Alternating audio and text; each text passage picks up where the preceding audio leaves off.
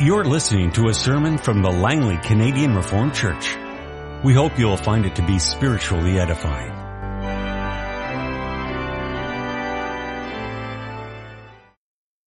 Let us open the Word of our God together. We turn to 1 John, the first letter of John, the third chapter. We're going to read the verses 11 to 24. This is the message you heard from the beginning. We should love one another. Do not be like Cain who belonged to the evil one and murdered his brother. And why did he murder him? Because his own actions were evil and his brothers were righteous. Do not be surprised, my brothers, if the world hates you. We know that we have passed from death to life because we love our brothers. Anyone who does not love remains in death. Anyone who hates his brother is a murderer. And you know that no murderer has eternal life in him. This is how we know what love is. Jesus Christ laid down his life for us. And we ought to lay down our lives for our brothers.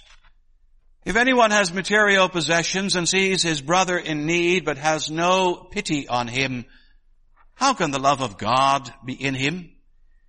Dear children, let us not love with words or tongue, but with actions and in truth. This then is how we know that we belong to the truth and how we set our hearts at rest in His presence whenever our hearts condemn us. For God is greater than our hearts and He knows everything. Dear friends, if our hearts do not condemn us, we have confidence before God and receive from Him anything we ask because we obey His commands and do what pleases Him. And this is his command to believe in the name of his son, Jesus Christ, and to love one another as he commanded us. Those who obey his commands live in him, and he in them. And this is how we know that he lives in us. We know it by the Spirit he gave us. We continue our series of sermons on Paul's letter to the church at Corinth. This morning we come to 1 Corinthians 13. So our text actually begins, however, at the last verse of 1 Corinthians 12, the second part of verse 31, and goes to the end of 1 Corinthians 13. And now I will show you the most excellent way. If I speak in the tongues of men and of angels but have not love, I am only a resounding gong or a clanging cymbal. If I have the gift of prophecy and can fathom all mysteries and all knowledge, and if I have a faith that can move mountains, but have not love, I am nothing. If I give all I possess to the poor and surrender my body to the flames, but have not love, I gain nothing. Love is patient, love is kind. It does not envy, it does not boast, it is not proud. It is not rude, it is not self-seeking, it is not easily angered. It keeps no record of wrongs. Love does not delight in evil, but rejoices with the truth. It always protects, always trusts, always hopes, and always perseveres. Love never fails. But where there are prophecies, they will cease. Where there are tongues, they will be stilled. Where there is knowledge, it will pass away. For we know in part and we prophesy in part, but when perfection comes, the imperfect disappears. When I was a child, I talked like a child.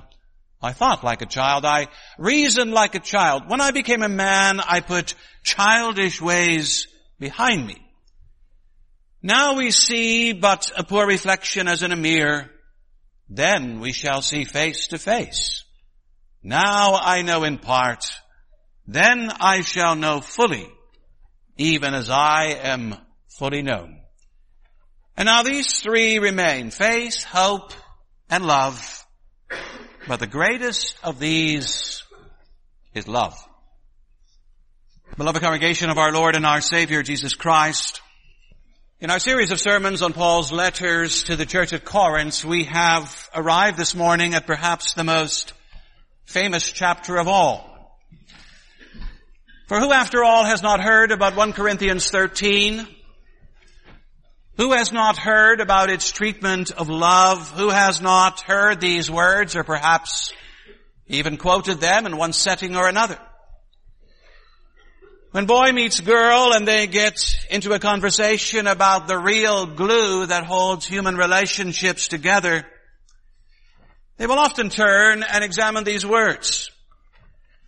And in particular, they may list the things that love is, patient and kind. As well, they may list the things that love is not. It is not envious, boastful, proud, rude, self-seeking, eagerly angered, and it keeps no record of wrongs, and so forth.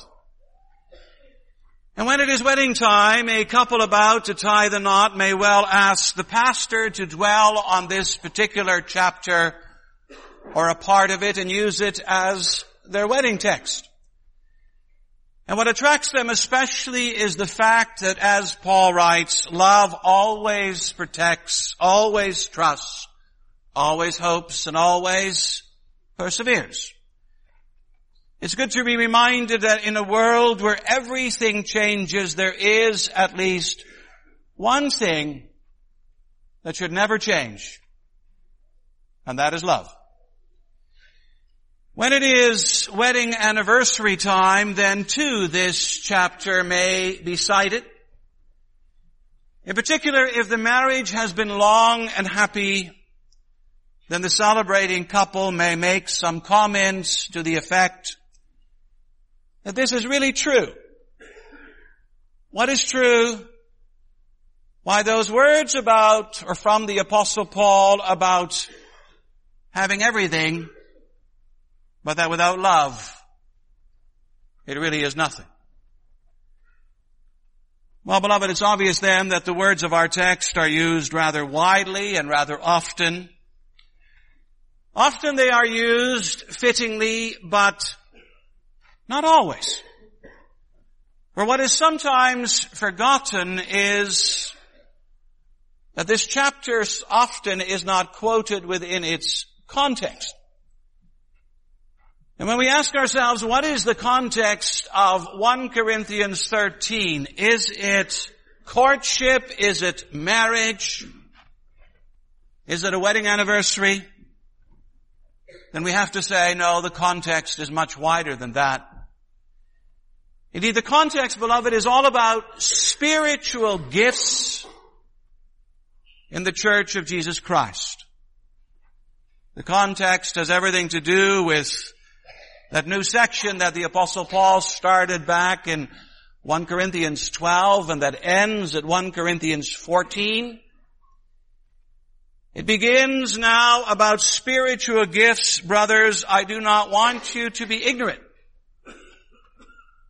And it ends, but everything should be done in a fitting and orderly way.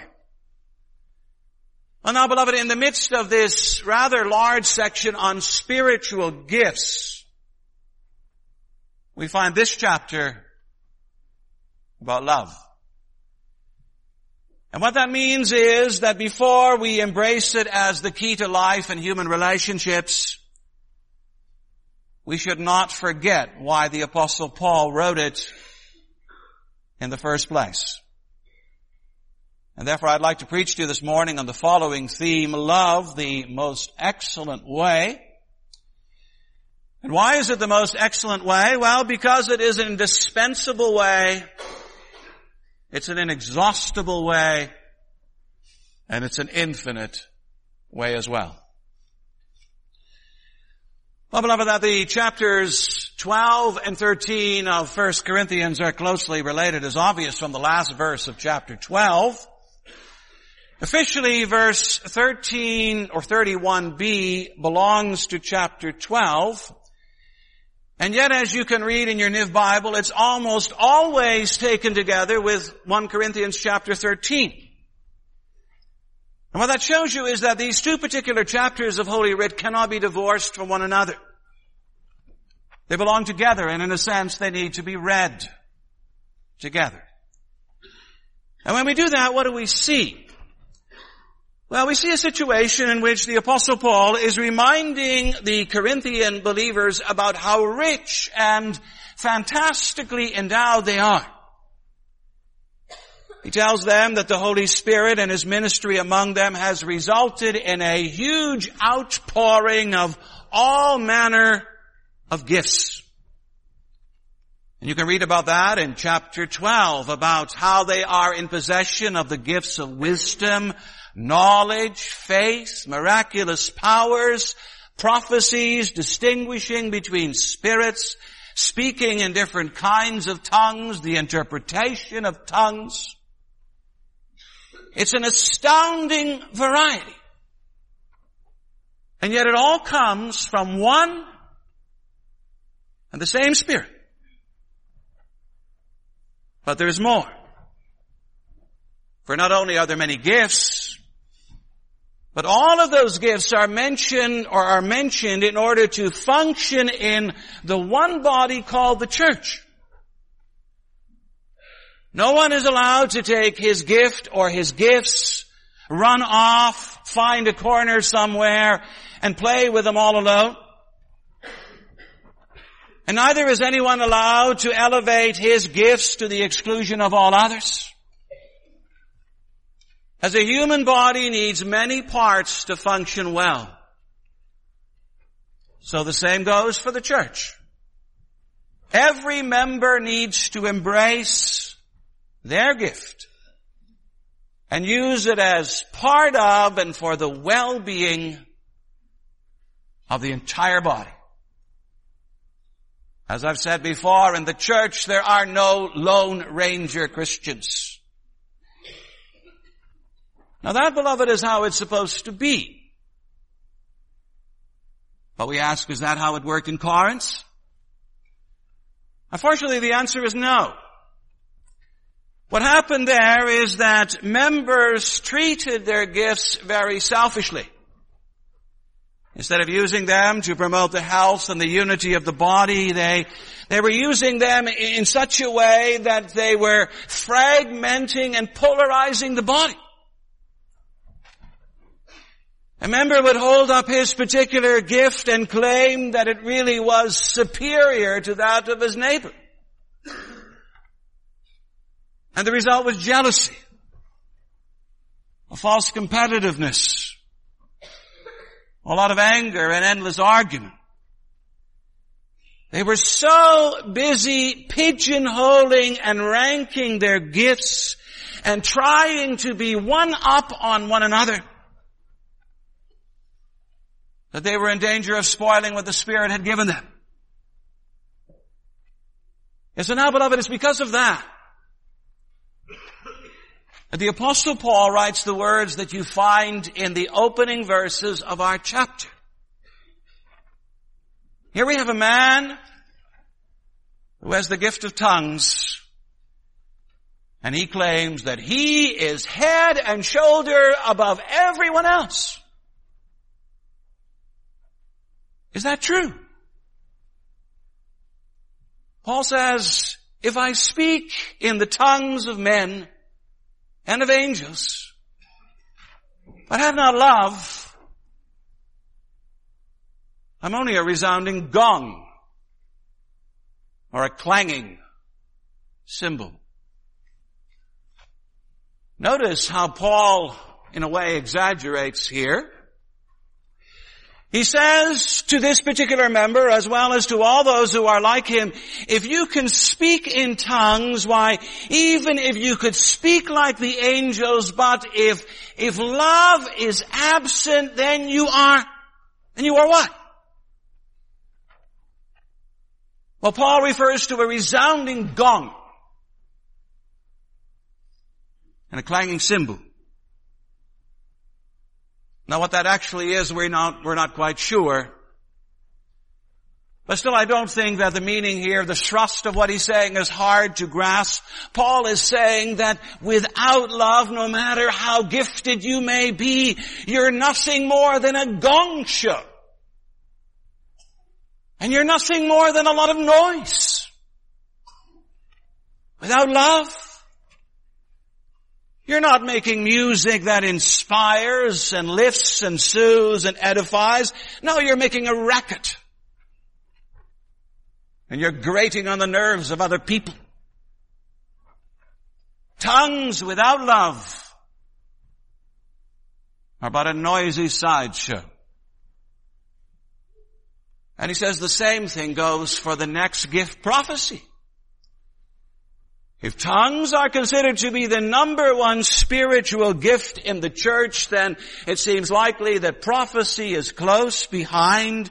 It ranks way up there as well. But again, if a member has this gift and, and even if he claims that it can clear up all mysteries, but there is no love, then Paul says it's, it's nothing. And indeed Paul puts it stronger than that. He sees some of these members strutting around like peacocks thinking that they are God's gift to the church of Christ and to humanity because they can prophesy. Because they can fathom all mysteries. Because they possess knowledge. Because they claim to have a really strong faith. And he sees them But he sees they lack love. And what then? Well, he says, then you're nothing. You're just a big, fat, humongous zero. Your arrogance and your conceit nullifies your gift. And you can see he goes on and he says the same applies to those who are super generous and into great self-denial. He refers to those who give all they possess to the poor or who surrender their bodies to the flames and, and maybe those are the two noblest deeds, the most generous things that people can possibly do. What, what examples to others.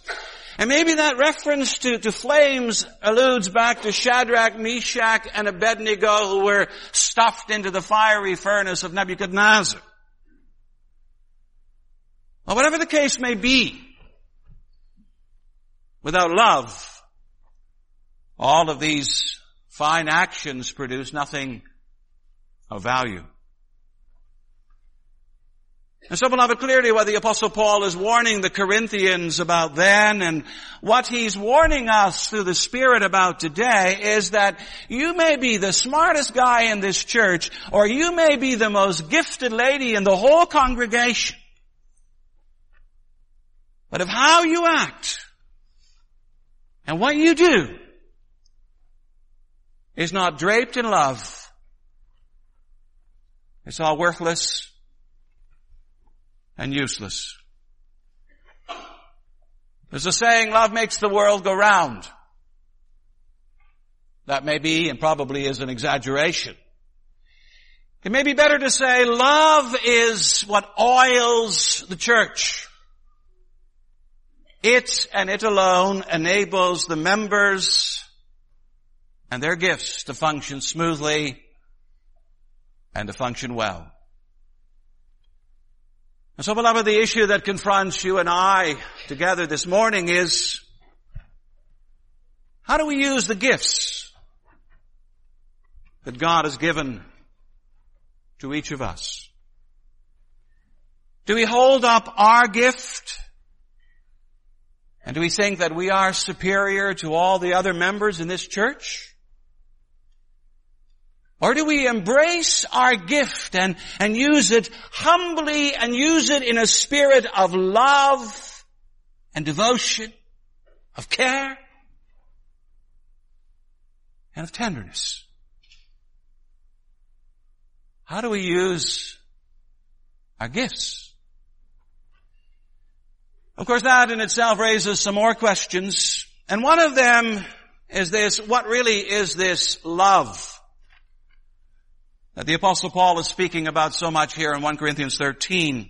What's the nature of what is by now surely an indispensable quality? Well, you find it described in the verses 4 to 7. And if you look at that answer, first of all, look at it in its entirety. It's a very surprising and beautiful answer. And one of the reasons why it's so beautiful is because it's made up of a lot of verbs. And thereby Paul is alerting us to the fact that love is not something static. And neither is it something that we convey only by words or thoughts. Why he says it's not even just an inner feeling or emotion. No, he says it's something dynamic, something active. It's something that you show and you demonstrate in very concrete ways. And how so? Well, look Look first at the positive side of love. Love, he says, is patient. That means this love knows how to wait. It's patient with people. It's patient with circumstances. Why did God allow mankind to in, invent shopping malls is to teach all of you men patience. Love is patient. Love is kind, friendly, generous, tender. It thinks the best of others. It speaks the best of others. It does the best for others. And then very quickly Paul switches over to the negative side. He says love does not envy. That simply means it's not jealous. It doesn't have intense negative feelings when it comes to the achievements or to the success of others. And love, he says, doesn't boast. It's not full of itself. Have you ever met a pompous or pious windbag. They're out there, you know. They're those people who cannot stop talking about themselves, their plans, their successes, their achievements. And you can go on. And he says love is not proud. Literally he says love doesn't puff up. That's a word that comes back more frequently in Paul's letter to the church at Corinth. As if it was a special problem among them. Unlike love which builds up, this is the kind of stuff that puffs up and up and up until it explodes and blows up. And when it blows up, it blows up homes and marriages and relationships and churches. But Paul says love doesn't do that. And he also says love is not rude.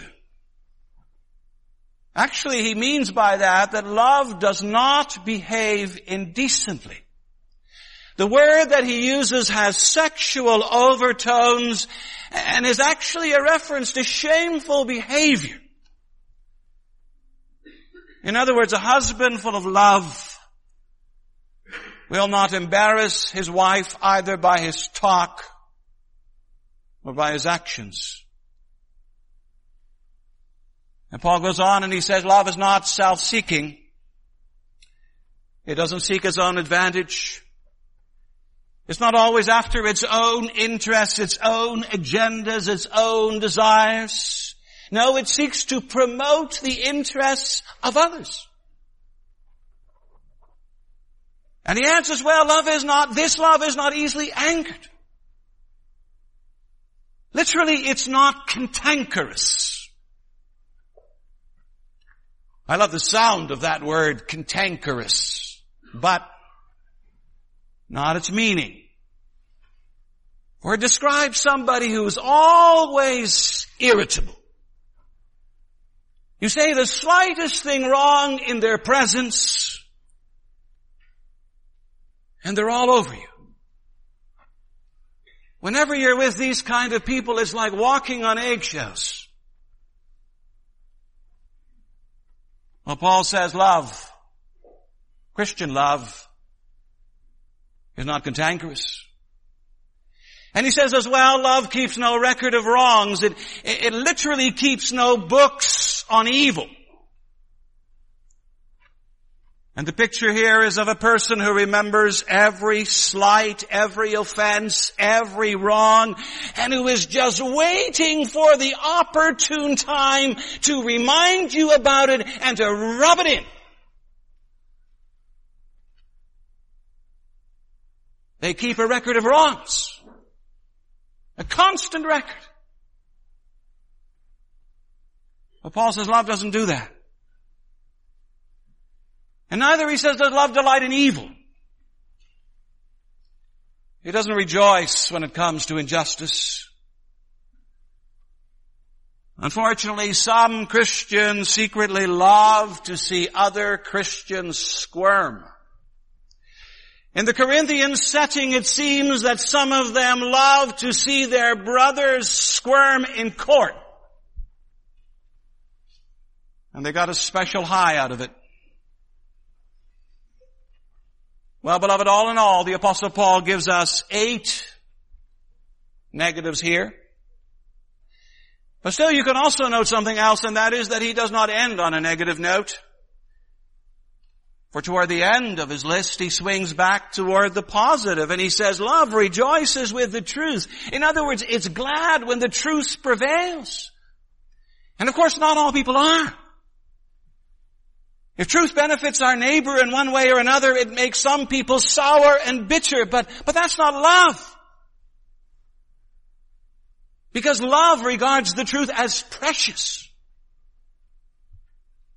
And that's not all. For love, he sums up as something that always protects, always trusts, always hopes, always perseveres.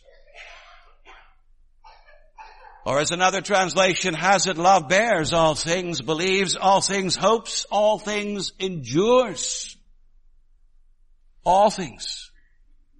Quite simply, it never loses faith and it never loses hope. It puts up with everything.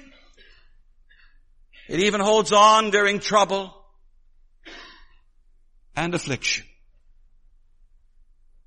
Beloved, when you look at this list, when you look at what is described here, you have to say, this is quite, quite the quality.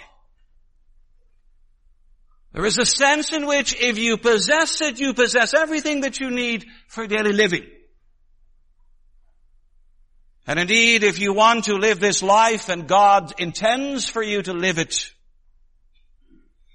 you can say, here's the key. And if you have trouble understanding how this works, then I would say to you, look at our Lord Jesus Christ, our Savior. There you have a living example of love in action. And if you wonder about your failures in this particular department, then you need to look to Him again for that blood that covers all of our sins and for that perfect obedience that does away with all of our disobedience. And if you're mystified as to how to grow in this quality, how to mature in it, then listen to the Word of God. And pray to the Spirit of God to fill you. Indeed, beloved, here is a standard to live by. Sometimes we refer to the Ten Commandments as the rule of thankful living. Well, the same could be said about Paul's description of love. We do well to memorize it. We do better to apply it to our words and to our actions. And we do best to ask God to fill our lives with it more and more. After all, beloved, if there is something indispensable as well as inexhaustible about this love, there is also, I would remind you, something infinite about it. Look at the final verses, the verses 8 to 13. The opening words of verse 8 tell the story, love, this love, never fails. And then look at the closing words of verse 13, but the greatest of these is love. Paul says love, this love lasts, and this love prevails. And you know that cannot be said of every and each spiritual gift. As Paul goes on and he says, where there are prophecies, they will cease. Where there are tongues, they will be stilled. Where there is knowledge, it will pass away. You see, some Corinthian Christians assumed that their gift would last forever. There will always be prophecies. There will always be tongues. There will always be knowledge. But Paul says that's not true. There is, as it were, a built-in obsolescence when it comes to all of those gifts. None are permanent. None get perfected. And why is that?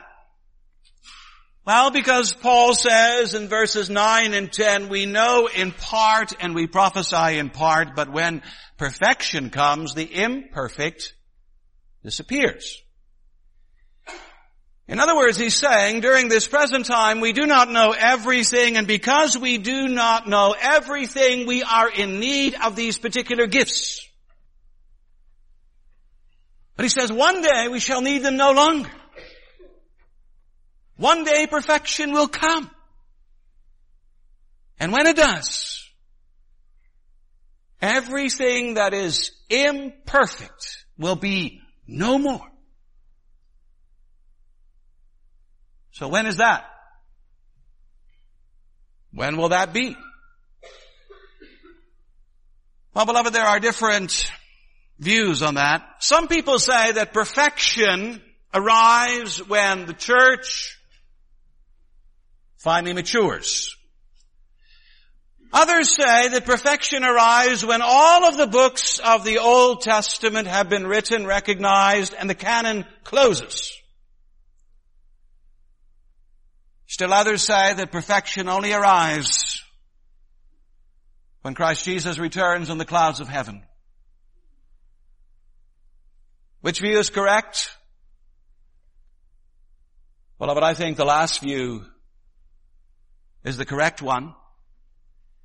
And I think it's also supported by what the apostle Paul says next. For example, he, he uses a number of examples. The first one is a child. When he says, I was a child, I, I talked like a child, I sought like a child, I reasoned like a child. When I became a man, I put childish ways behind me. And he also refers to a mirror. Now we see but a poor reflection in the mirror. Then we shall see face to face. And he also refers to knowledge. Now I know in part. But then I shall know fully. Even as I am fully known. And so I ask you, beloved, when shall we finally be mature? And another word for mature is perfect.